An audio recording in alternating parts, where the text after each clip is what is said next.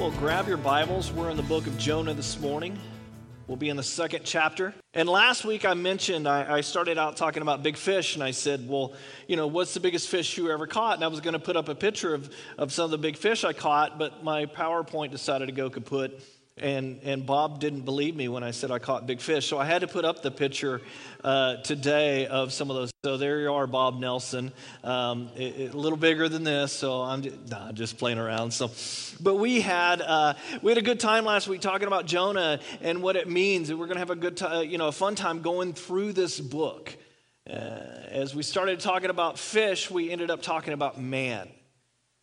And, and, there's an old truth that we need to be reminded of that, that some things, uh, some new things that, that maybe we've never heard before as we go through this. But Jonah was a reluctant prophet. Jonah was a, a, a, you know, he's very anxious uh, to prophesy to Israel, or, or well, let me rephrase that. He loved prophesying to Israel because he was a good old boy. He gave good prophecy. The people listened to him. The king actually turned from his ways. And it was awesome. It was great because it was like, oh man, give me a pat on the back. Things are going great and, and so forth. But when the Lord came to him and said, We want you to go to Nineveh, oh, wait a second. We talked about the, the problems with Nineveh last week and the reasons why he didn't want to go there. And we see that there's 48 verses in this, in this uh, book uh, and only eight words of prophecy here. Jonah is a very short book, but we learn so much about him. It's unique in the scriptures because of that. Usually we get a lot of prophecy and we know little, you know, very little about people like Isaiah or Ezekiel and, and other prophets. But Jonah we know a lot about. Testament Prophets. You'll find that many of them were reluctant and even showed fear as they were called. You know, Moses and Isaiah, both were very hesitant but willing to talk it over with the Lord. But Jonah does the opposite. Jonah just Jonah just takes off. He just he's supposed to be going one direction and he goes the opposite direction 2000 miles away. And, or at least he tries to. He's like, I'm not going no matter what, no way, not to them. Uh-uh. No, nope. And if you ever come across somebody with that attitude, you understand there's really no getting through their head, you know? It's like you got to circle back and come back to them and talk to them later because, because they're being so stubborn at that moment. And I have two kids, so I understand a little bit about stubbornness. I was a kid, so I understand a little bit about stubbornness. Uh, my mom told me I would have made a good lawyer because I like to argue every little point. I do not understand where Brandon gets that from at all, you know. But Jonah was a good news prophet, and people liked him. Jonah was a man who was liked, and, and he hated the Ninevites. He had every good reason to hate these people. These people were brutal people. It would only be another generation and a half for them to swoop down, this group of people to swoop down and take most of Israel and take over uh, Israel. Then they treated those that they conquered brutally. And no doubt, no doubt he had family members that had dealt with them before. And another thing, it would have been dangerous for him to travel going to Assyria. Think of a dangerous place to travel to right now that you were sitting there going, There's no way I would go to, to that place. That's kind of how Jonah uh, felt. About a million people lived there. We think no big deal, but that was a big deal. It took three days to travel across this city. Uh, it was 60 miles wide. The city wall itself was 100 foot high and 45 feet wide, enough that chariot races could be done across the top of the walls, if you can imagine that. You could imagine a little Hebrew prophet coming and going, God's going to destroy this place. What kind of reception would he received?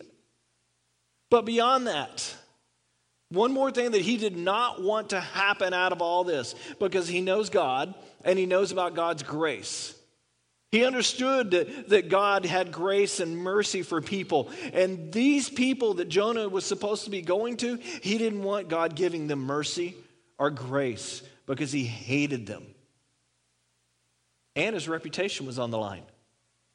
The Israeli prophet that went to the enemy and gave God's grace.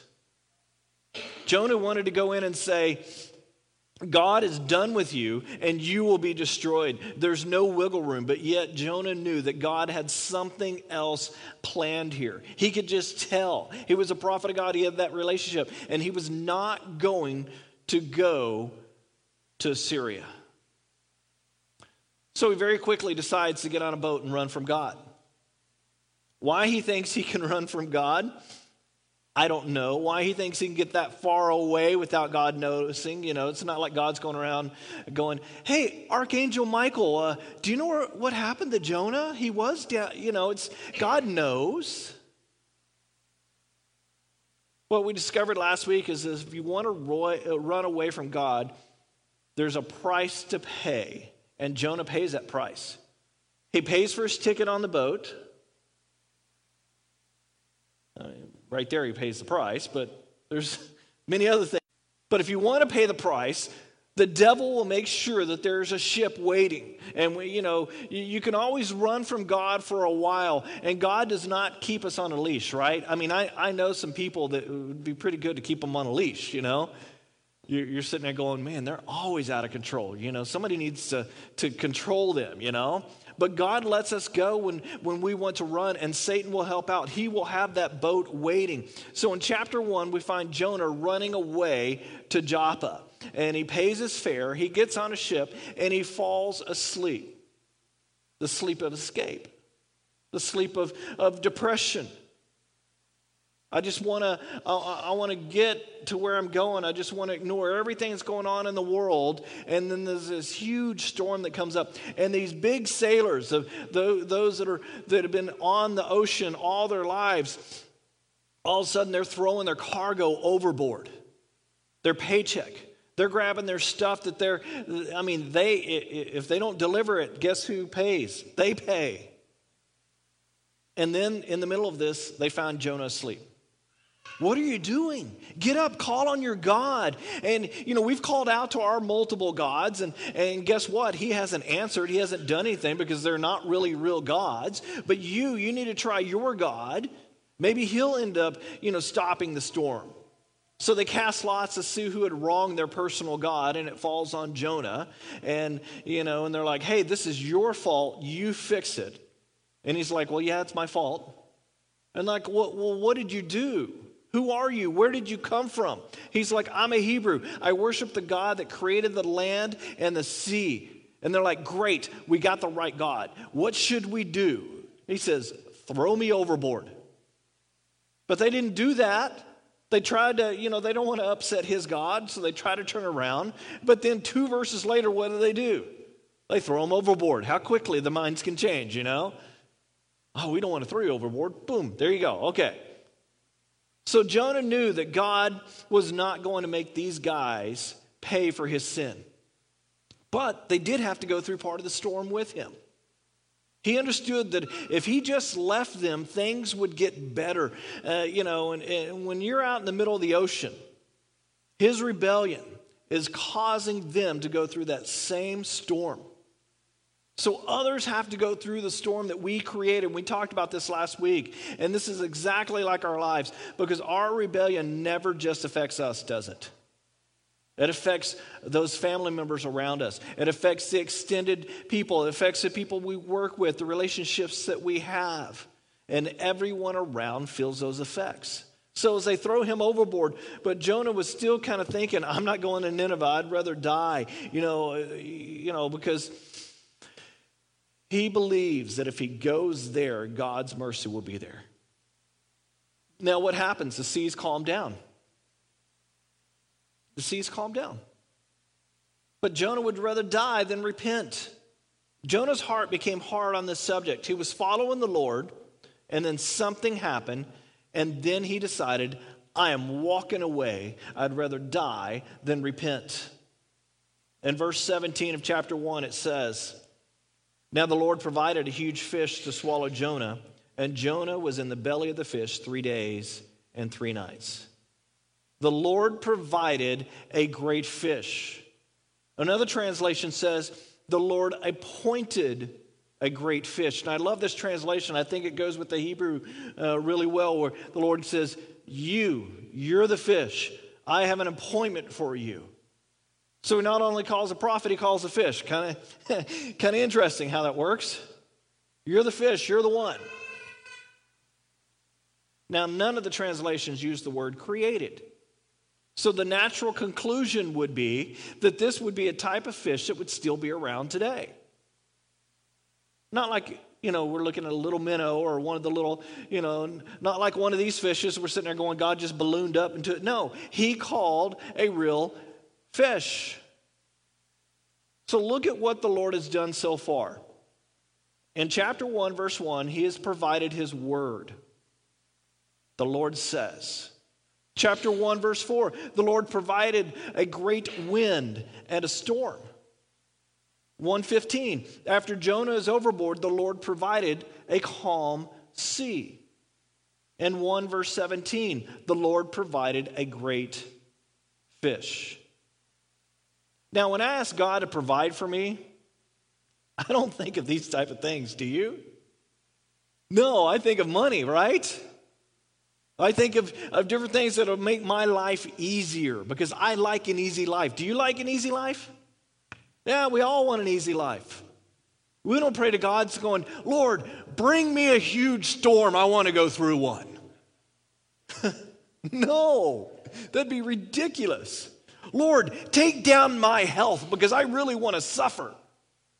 Yeah, Lord, I mean, like, you know, Beverly, she's here today, and we, we praise the Lord to that. She's going through a low dosage of, of chemo and stuff. And uh, you ask her, she's like, man, I, I'm tired. Lord, I want to go through chemo. No, no one thinks that because we want good things. When I think of provisions, I don't think of those storms. I don't think of a fish unless it's fish to put on my plate to eat when I'm up in Canada, you know? Lord, I want to catch the big fish. I want to show up them old guys, you know? Wait, did I say that out loud? I hope my uncle's not watching, so yeah. He doesn't like it when I catch the bigger fish. So, anyway, but God's provision was just the same as food, water, and shelter for Jonah. Because God is giving Jonah grace and mercy in the belly of a fish. God is providing for Jonah in the middle of his disobedience. And this is the thing that I really, truly love about the Lord. The Lord does not st- stop providing for us when we stop obeying him. Think about that for a second. We disobey God. God still has certain provisions that He is watching out for, and He's not going to let us go down the deep despair without an out. There's a difference between God tolerating something and provision. Often I hear, God must want this. He's allowing me to do it. Well, that doesn't mean the Lord's blessing it. You know, sometimes with my kids, we pick our battles, right? Sometimes my wife, she picks her battles with me instead of, you know, going nitpicking every little thing. And praise the Lord, I'm blessed for that. God's the same way. Just because He allows something doesn't mean that He's blessing it. Often it's more of a tolerating it. See, the Lord does not stop loving us when we're rebelling. His provision may even stink like the inside of a fish. But God is providing two things for Jonah right here grace and truth. You know, John says of Jesus, we beheld his glory he was full of grace and truth. You see, God is a balance of grace and truth. God is a balance of both. He's providing rescue at the same time he's giving discipline. And the scripture says he disciplines those he loves. And every parent, every teacher, every aunt, every uncle, everybody pretty much understands this concept of providing that, you know, that discipline to those that they love. It's not discipline for discipline's sake. It's discipline because you're doing something wrong and I want you to correct that because I love you so much. Because if I allowed you to keep going down that path, I know where it would take you. You know, we, we tell our kids, you can lie to us and you can get away with it. What? Did you really say that out loud? Well, yeah, that's reality because they learn that. Because they lie and they go, oh, man, I pulled the wool over his eyes. He did, well, that, that's not a term that they would use, but you know what I'm saying. I, I just got away with that. We discipline those that we love. At the same time, he's disciplining him with his mercies. And guess what? God's mercies are new every morning. His discipline is not allowing Jonah to drown. For the next three days and three nights, Jonah is going to be rescued from his rebellion. And God is giving him time to think and time to change his mind until Jonah decides to repent. And this is what repentance is agreeing with God that you're headed in the wrong direction. That's what true repentance is. Some of us in this room not long ago were maybe headed in the wrong direction, and God said, Do this, and we decided to go the other direction. And God, in His mercy and grace, provided some type of situation, some type of storm to say, I love you so much to not let you get away with it, but I'm going to take care of you. So change your mind. See, God pursued Jonah. The scriptures say the Son of Man came to seek and save the lost. And we agree that the Ninevites were lost. Wouldn't you say when you're, you're killing people and stacking up their skulls in front of the city to say, don't mess with us? That's the type of people they are. They were lost people. But at this point, Jonah was also lost, and God pursued Jonah. Anyone could have said the words, 40 more days and Nineveh would be destroyed, right? God could have called anyone to go to, Nineveh, uh, to the Ninevite city and to say those words. Do you think God needed Jonah to do it? I mean, if I was God, I would have said, fine, I'll find somebody else. Go to Spain, try to learn Spanish, okay? It's not going to happen. I would have given up on Jonah completely. But God never gives up on those he calls. And that's important for us to understand. God never gives up on you. No matter where you're at today, He has not given up on you. He knows right where you are at. He knows the ship that you're on. He knows the storm that you may be on, uh, or may be in. Whether you're down at the bottom, of, uh, you know, sleeping amongst the cargo, He knows where you are, and He is going to be faithful. See, we we believe in a faithful God, and He's faithful to us, and this is what I truly love about Him. There's times in my life when I've been rebellious or stubborn, and God should have picked somebody else. God should have said, Forget you, Alan, I'm done. But He didn't. He should have picked somebody, maybe it was some more, someone who was more willing or maybe more talented. And I cannot understand this about the Lord. He does not take the most talented people and use them. Instead, He takes guys like Jonah who are angry, who are rebellious, who are afraid. And we look at them and they, we say, that must not be a man of God. God, there's no way God could use them. And yet we see God pursuing them because he wants them to be used by him. And that is what is so cool. We look at Jonah and go, uh, Jonah and go, yep, I can relate to that. At some point in my life, I can relate to what Jonah was going through. We, you know, you, you ought to see, some of us are like, you ought to see my problems or how I react or how I've ran in my life. And God says, I'm going to put you in a fish and let you think. I'm going to put you in a situation where you're going to have to think. And then we get into chapter two, which I thought, you know, you probably thought I'd never get there, but I'll get, I will. But I don't know, I don't think Jonah knew what was going on right at the very beginning. Seemed like the, the ship was, uh, was being broken up in the storm, and Jonah just wants, he, he goes, I'm done, just throw me overboard. And, and, you know, and he almost did drown. And then all of a sudden, something huge is coming along, and, and he's getting tossed in the waves, and it feels like something's eating him. Now, what do you think Jonah was thinking at this point?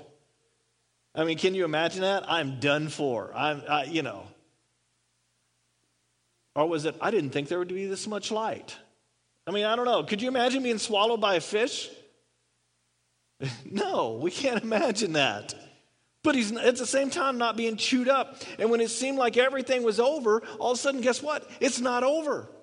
Jonah was ready to face God's judgment at this point, and instead, he received God's grace. There are times in our lives when we are very defensive about the sin that's in our life. And, and, and when confronted, man, we get defensive, very, you know, really defensive. But there's other times when we're very honest and we say, we screwed up. And we're like, okay, I just deserves God's judgment. Just come and judge me. And that's where Jonah was. Jonah's like, I'm ready to face the judgment. He wasn't going to go to Nineveh. He went overboard thinking about death, not knowing life was actually waiting. And God is going to carry him through this rebellion.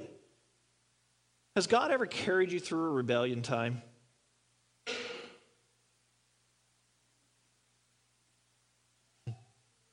You know, I always I like to mention that, and I've said this several times. So some of you guys have been around. You're like, okay, you're going to tell the story again. But uh, but I, I kind of like the the picture of this. You know, the footprints poem, right? Do you know what I'm talking about? The, the poem where it says, I was walking by God, and all of a sudden, you know, there, there was two sets of footprints, and one went away, and, and, and I asked, where were you, God? And God was like, well, I was carrying you, you know, and all that. it's a, it's a beautiful poem, okay? Uh, way overdone, you know, everybody loves it, but it's in everybody's homes, or at one point was, you know. But I like to change it a little bit. God, we were walking along and there's two sets of footprints. Then all of a sudden I see these drag marks through the sand.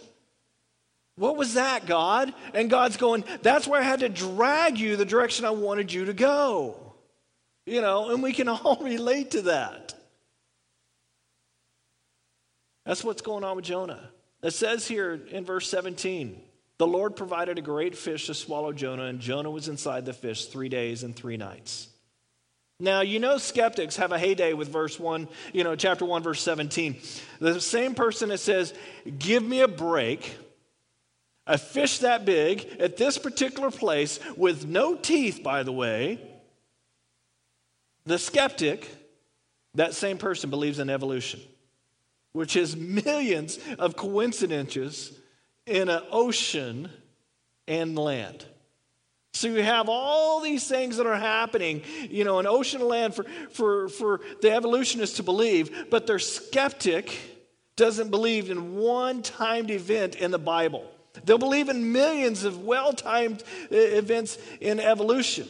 But when the Bible has something to say, oh no, that's not scientific. I cannot believe that. The same evolutionists cannot believe a, a, a, fish can swallow a man, but they can believe that a fish can become a man. Go figure that one. But the fact that there's a fish there to swallow a man, they're like, oh no, these Bible thumpers, they're out of control. They can believe a man can design a submarine, but apparently God can't. So, I mean, I'll just leave it at that. The reality of this is that it's true. And I've studied a lot on the subject, and I'm hesitant to, to share a few things because I don't want to confuse us. Because the Bible says it happened. Therefore, as a Christian, I believe what the Bible says. We have to remember that. I believe that there is a creator God who is active in this universe that can find you at a moment's notice who can take you and place you somewhere, who can command you, who can change you, who can help you through uh, circumstances, who can become the God of your life. That is who I believe in. Now, did you know that there's other accounts of people being swallowed by fish? Interesting, huh? Did you know that you don't have to believe in Jonah to believe a man can be swallowed by a fish? In modern history, this has happened at least two times that it's been written about. There are two, two modern animals that can do this a sulfur bottom whale, and uh, here's a, a picture of the tail at least. Sulfur bottom whale and a whale shark. One is a mammal and one is a fish. Take your pick. Neither one of these guys have teeth. And they open, they feed by opening their enormous mouths. Now, one time I was out snorkeling uh, at night. Uh, we went on a snorkel trip and we got to see these, uh, um, not stingrays. Um, I'm looking at my wife, manta rays. Manta rays can get like 25 feet across, okay? They're huge. The ones we were looking at were like 15, 18 feet across. And we had lights up on top, and we're just laying there on top of the water. And these manta rays were coming within like a foot and a half of us as they were going flipping upside down, just feeding on the little bitty plankton. Well, what was interesting is the manta ray's mouth was about this big. I could have just ducked down in the water at one certain point and been swallowed right up. You know what I'm saying? It's amazing. But these wells, their mouths are huge and they open them up and they just filter through the water as they, they, uh, they feed. As they submerge their lower jaw, they put their upper uh, jaw right there at the water and they rush through very fast and they strain out and swallow. They strain out the water and swallow what's left. Now, a sulfur bottom well is 100 foot long. One was captured off of Cape Cod in 1933. His mouth was 12 foot wide. He could have swallowed me and my SUV. They actually have four to six stomachs. And a bunch of men could find free lodging in there. I mean, in the head of the well. It had a storage container that was seven foot wide by seven foot high by 14 foot long. I mean, I grew up in a room smaller than that. The heart is the size of a car. A child could slide down its main artery like a slide. If it has an unwelcome guest on board, remember his mouth is huge, okay? He swallows a lot, is known to swim to the nearest land and get rid of the offender, whatever is upsetting him. How does he get rid of it? He throws it up on shore. Now, there's another account by Parvillers, a French scientist, and he's not a believer, but he was an editor of the journal uh, Des Débats of Paris. I don't know how to pronounce that. I'm probably slaughtered it. But you know, he wrote about an article in Paris, but uh, but that uh, or wrote about a situation that happened in the Falkland Islands, uh, Islands in February 1891, and it's a story of James Bartley. And some people dispute this, but the time it was written about uh, for 36 hours, he was inside of a well.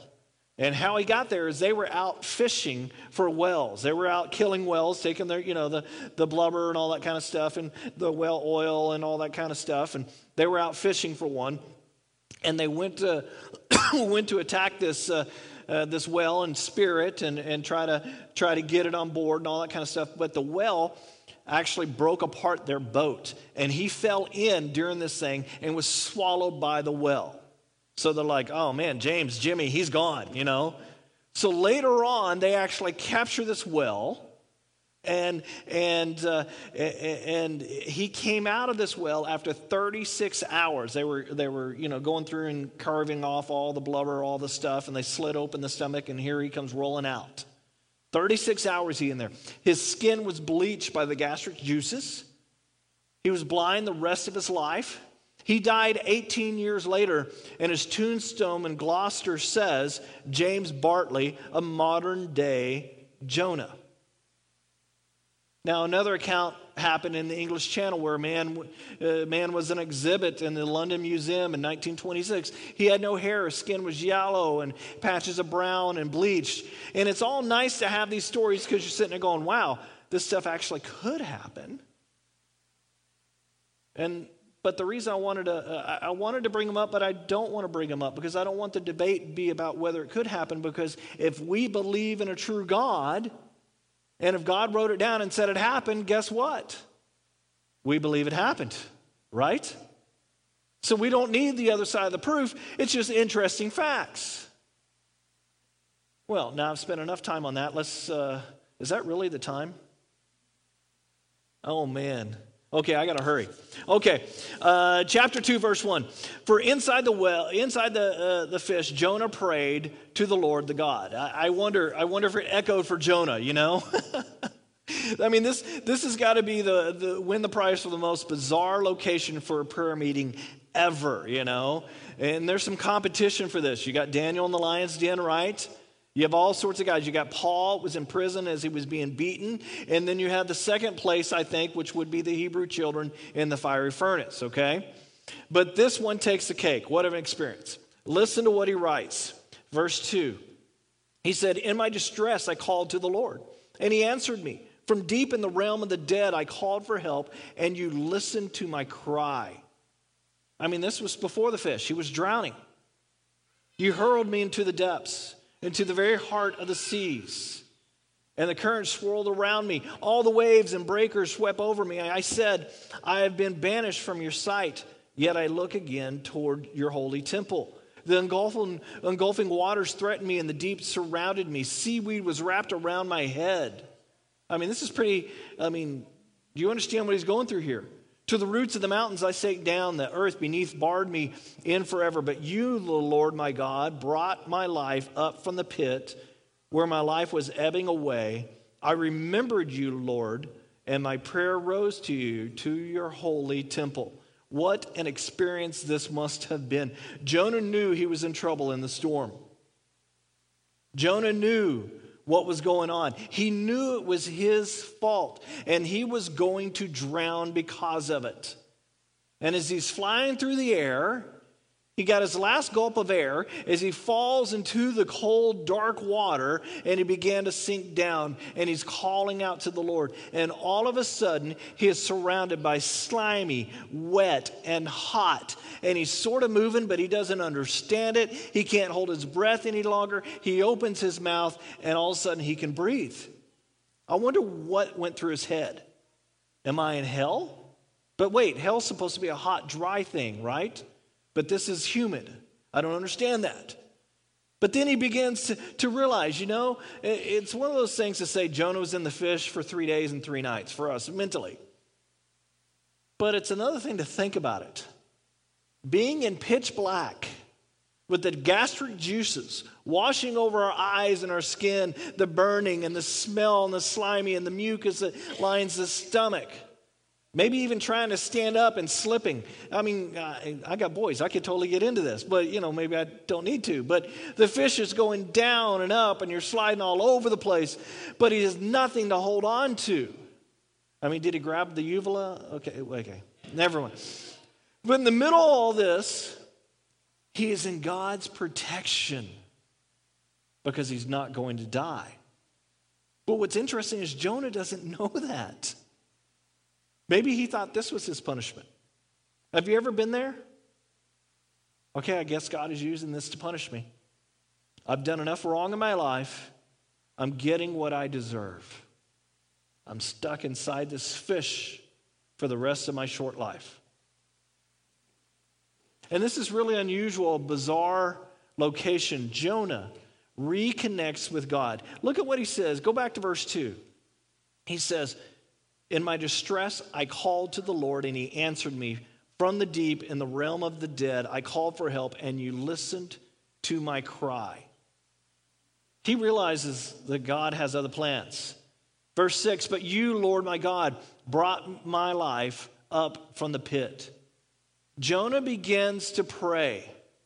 This prayer, this, you know, long before he starts to understand what God is going on, you know, what God is doing and what's going on and what's going to happen, he didn't know what was going to happen, but he's reconnecting with the Lord. It's been a long time since he had been, you know, since he'd been obedient to the Lord. And he begins to worship. And worship comes, uh, comes out in the Psalms, and, and Jonah is singing inside the fish. If you read it, it's more of a song than a, than a prayer. Couldn't you imagine that? Do you know how well sing my, my uh, nephew or Lisa's nephew is down uh, or in Maui right now and making me very jealous, but I'm not supposed to be jealous, right? But he's in Maui and he was out snorkeling and you can hear the whales in the background, you know, the noise from those. I wonder if he was connecting. I wonder if they started singing. It's kind of interesting, just thought. I, I go down those rabbit holes, you know. Could imagine a one whale looking at the other whale going, What's up with that today? Because your singing is a little off, you know? Hmm. You search me. This reminds me of Psalms 139. You search me, Lord, and you know me. Where can I go? Where can I flee? You are there. God is everywhere. Look back at verse 7. When my life was ebbing away, I remembered you, Lord, and my prayer rose to you, to your holy temple. Those who cling to worthless idols turn away from God's love for them. If you like to memorize scripture, this is a great scripture to memorize. Verse 8 Those who cling to worthless idols turn away from God's love for them. When you're clinging to worthless idols, your arms aren't available to grab a hold of God's grace. We have to ask, Lord, what are the idols in my life? What do I spend so much time on that I'm missing out on grabbing a hold of your grace? Verse 9, but I, with shouts of grateful praise, will sacrifice to you what I vowed I will make good. I will say, Salvation comes from the Lord. Look at what the prophet of God is saying here. Salvation is the Lord's decision. Lord, if you want to save the Ninevites, which I don't understand why you want to do that, I don't understand it at all. But if you want to, then I will do what you want. Verse 10 And the Lord commanded the fish, and it vomited Jonah on dry land, which I think proves you can't keep a good man down. So I'm just throw that out there. But you know what's so cool? Jonah's time was not wasted. We think all that all this is wasted time and all that, but but Jonah's taxi is headed back to land where Jonah needed to go. That was his his Uber. That was his you know Lyft. The whole time he's repenting as he's headed back. God does not waste time. And Jonah's repenting. The fish is starting to have convulsions. And here comes Jonah right out of the fish, new hair, nice bleached skin, smelling great just ready to go preaching for the Lord. Well, I have a couple of thoughts here. Jonah rediscovered God, rediscovered the Lord in a very unusual place. Tom, sometimes it takes us getting to an unusual place that we would have never thought about going into for us to reconnect God and for God to get our attention. I think the first thing a person should do when they're having a hard time maybe a storm or you feel like you're being swallowed, is to say, Lord, why are you trying to get my attention? What's this all about, Lord? Because if you're trying to get my attention, you've got it now. What are you trying to say to me? Now, sometimes it's not like that way. We think, man, what terrible sin I did. Wow, well, I must have done something really bad. Well, no, not necessarily, because sometimes life is just that way, because sin is in this world. Maybe you're caught up in somebody else's storm. So this is not geared toward, uh, you know, that wouldn't be geared toward God, but sometimes we have to ask, Lord, you've got my attention. What are you trying to say to me? So Jonah, you know, rediscovers the Lord in this very unusual place, and, and we can also rediscover God during that, you know, during those times. Do you remember the astronauts when they first went to space, how odd they were? What were they doing? They're reading, you know, scripture verses. I mean, talking about creation and a whole new experience. It drew them to God. We can, you know, those unusual places, we can be drawn to God. But Jonah's reaction was, I'm going to sacrifice to you. He was in a fish. What is Go- Jonah going to sacrifice? It's not like he can, oh, let me get out my waterproof matches and start a little fire so I can do a sacrifice, right? He can only sacrifice himself his will at this point. Sometimes we need to say, Lord, you are in charge. In Romans 12, and if you want to go, you know, study more this week, because I'm pretty much out of time, uh, out of time here. But if you want to go further, in Romans 12 it says, "Therefore I urge you, brothers and sisters, in view of God's mercy, to offer your bodies as a living sacrifice, holy and pleasing to God. This is your true and proper worship." Do not conform to the pattern of this world, but be transformed by the renewing of your mind. Then you will be able to, uh, then you will be able to test and approve what God's will is, His good, pleasing, and perfect will.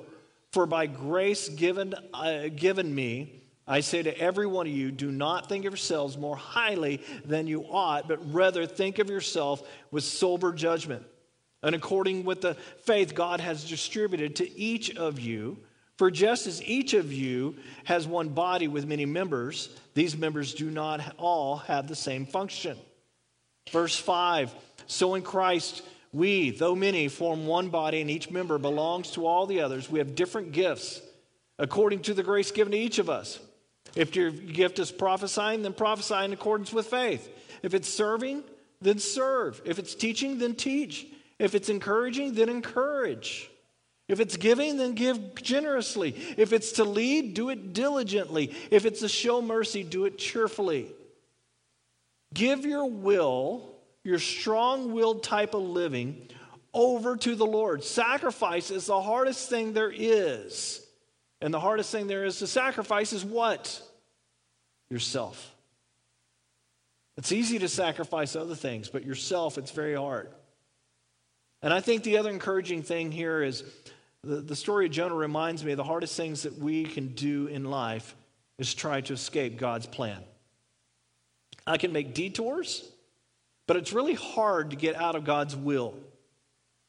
You know, as I was young, I was always taught it's easy to get out of God's will. You know, we need to seek God's will. Don't miss out on God's will. Man, if you if you miss God's will, you're out of luck. But God's will is like a ship. If I miss that exact ship, am I going to miss heaven forever? No. God's will, He provides. God's permissive will. God's acceptable will. This confusing seeking of God, I don't want to miss out on your will, but the reality of Jonah's story is this I'm not going to miss out on God's will. I'm not going to, because God is going to pursue me and drag me back if He has to. When I get out of God's will and become rebellious, He tracks me down. It's like I got a built in GPS system that I can't get away from. It's like our government that can track us, right? I mean, we, I got my phone here. God can, you know, I can be tracked anywhere with this thing. Well, God has built one built in right here in me. It's called the Spirit. God says, Alan, I want you to do this. And God tells me what to do. But there's also another part here. And I'll end with this. What is our will? What is God's will for us in this life? Some of us, I mean, it's big things. I mean, take Paul in the Bible or take David. Was it everybody's uh, will uh, during the time of David to become king? No, it was David's will, to, you know, it was God's will for David to become king. Not every male in Israel over a certain age. It was God's will for David. Not everybody becomes king. Most of the time, God's will for us is to live in a manner worthy of being called God's son. We need to be the best mom a follower of Christ can be. We need to be the best dad or brother or sister or whatever, you know, follower of Christ that we can be. We need to be the best coworker follower of Christ that we can be. We need to be the best boss that we can be if we follow God. We need to be the best employee. See, it's about who we are and how we act. Do we follow God or do we not follow God?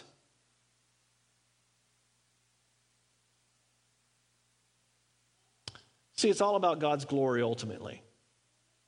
And you have a chance to show off God's glory in this life. And you can either do it in your good looking body, or you can go down into the well and come out with patchy skin or no hair or, or being yellow and being blind and then show God's glory. That's up to you. You can either go the easy path, which is not always so easy, of following God, or you can go the difficult path of being rebellious, and God has to track you down and discipline you along the way. That is part of our choice. That's part of the choice that God gives us. And we have a God that's graceful, He's filled with grace. He gives that to us. And we have a God that's filled with mercy who wants to give us that. And He will give it to us either in good times of us following him or rebellious times. And sometimes that mercy and grace comes in a big slimy fish that we weren't expecting to be in. What happens next? Well, you'll have to come back next week, or you'll have to watch online next week. So why don't we pray? Why don't we stand and pray as Tyler comes up and finishes his last song, the worship team. Lord, as we, uh, some of us understand Jonah. Some of us feel like we've gone down into the slimy pit of despair. But we know that you are true God, and we pray that you show us a way out of that despair. You show us the way that, that we're supposed to live in this life. Whether it's a, a huge uh, one off thing that we're supposed to do in life that you prepared us for, or whether it's just our everyday living and trying to be holy and righteous. I pray that you give us the strength to do that. When you need to discipline us, Lord, discipline us, but be gentle. Give us your grace and your mercy when you do that. May we feel your love. May we understand it. And may we come out to be better people on the other side of that and help others not go through that same storm. Now, the Lord bless you and keep you. The Lord's face shine down upon you. And may He bless you in the middle of whatever you're going through. In the name of the Father, Son, and Holy Spirit. Amen.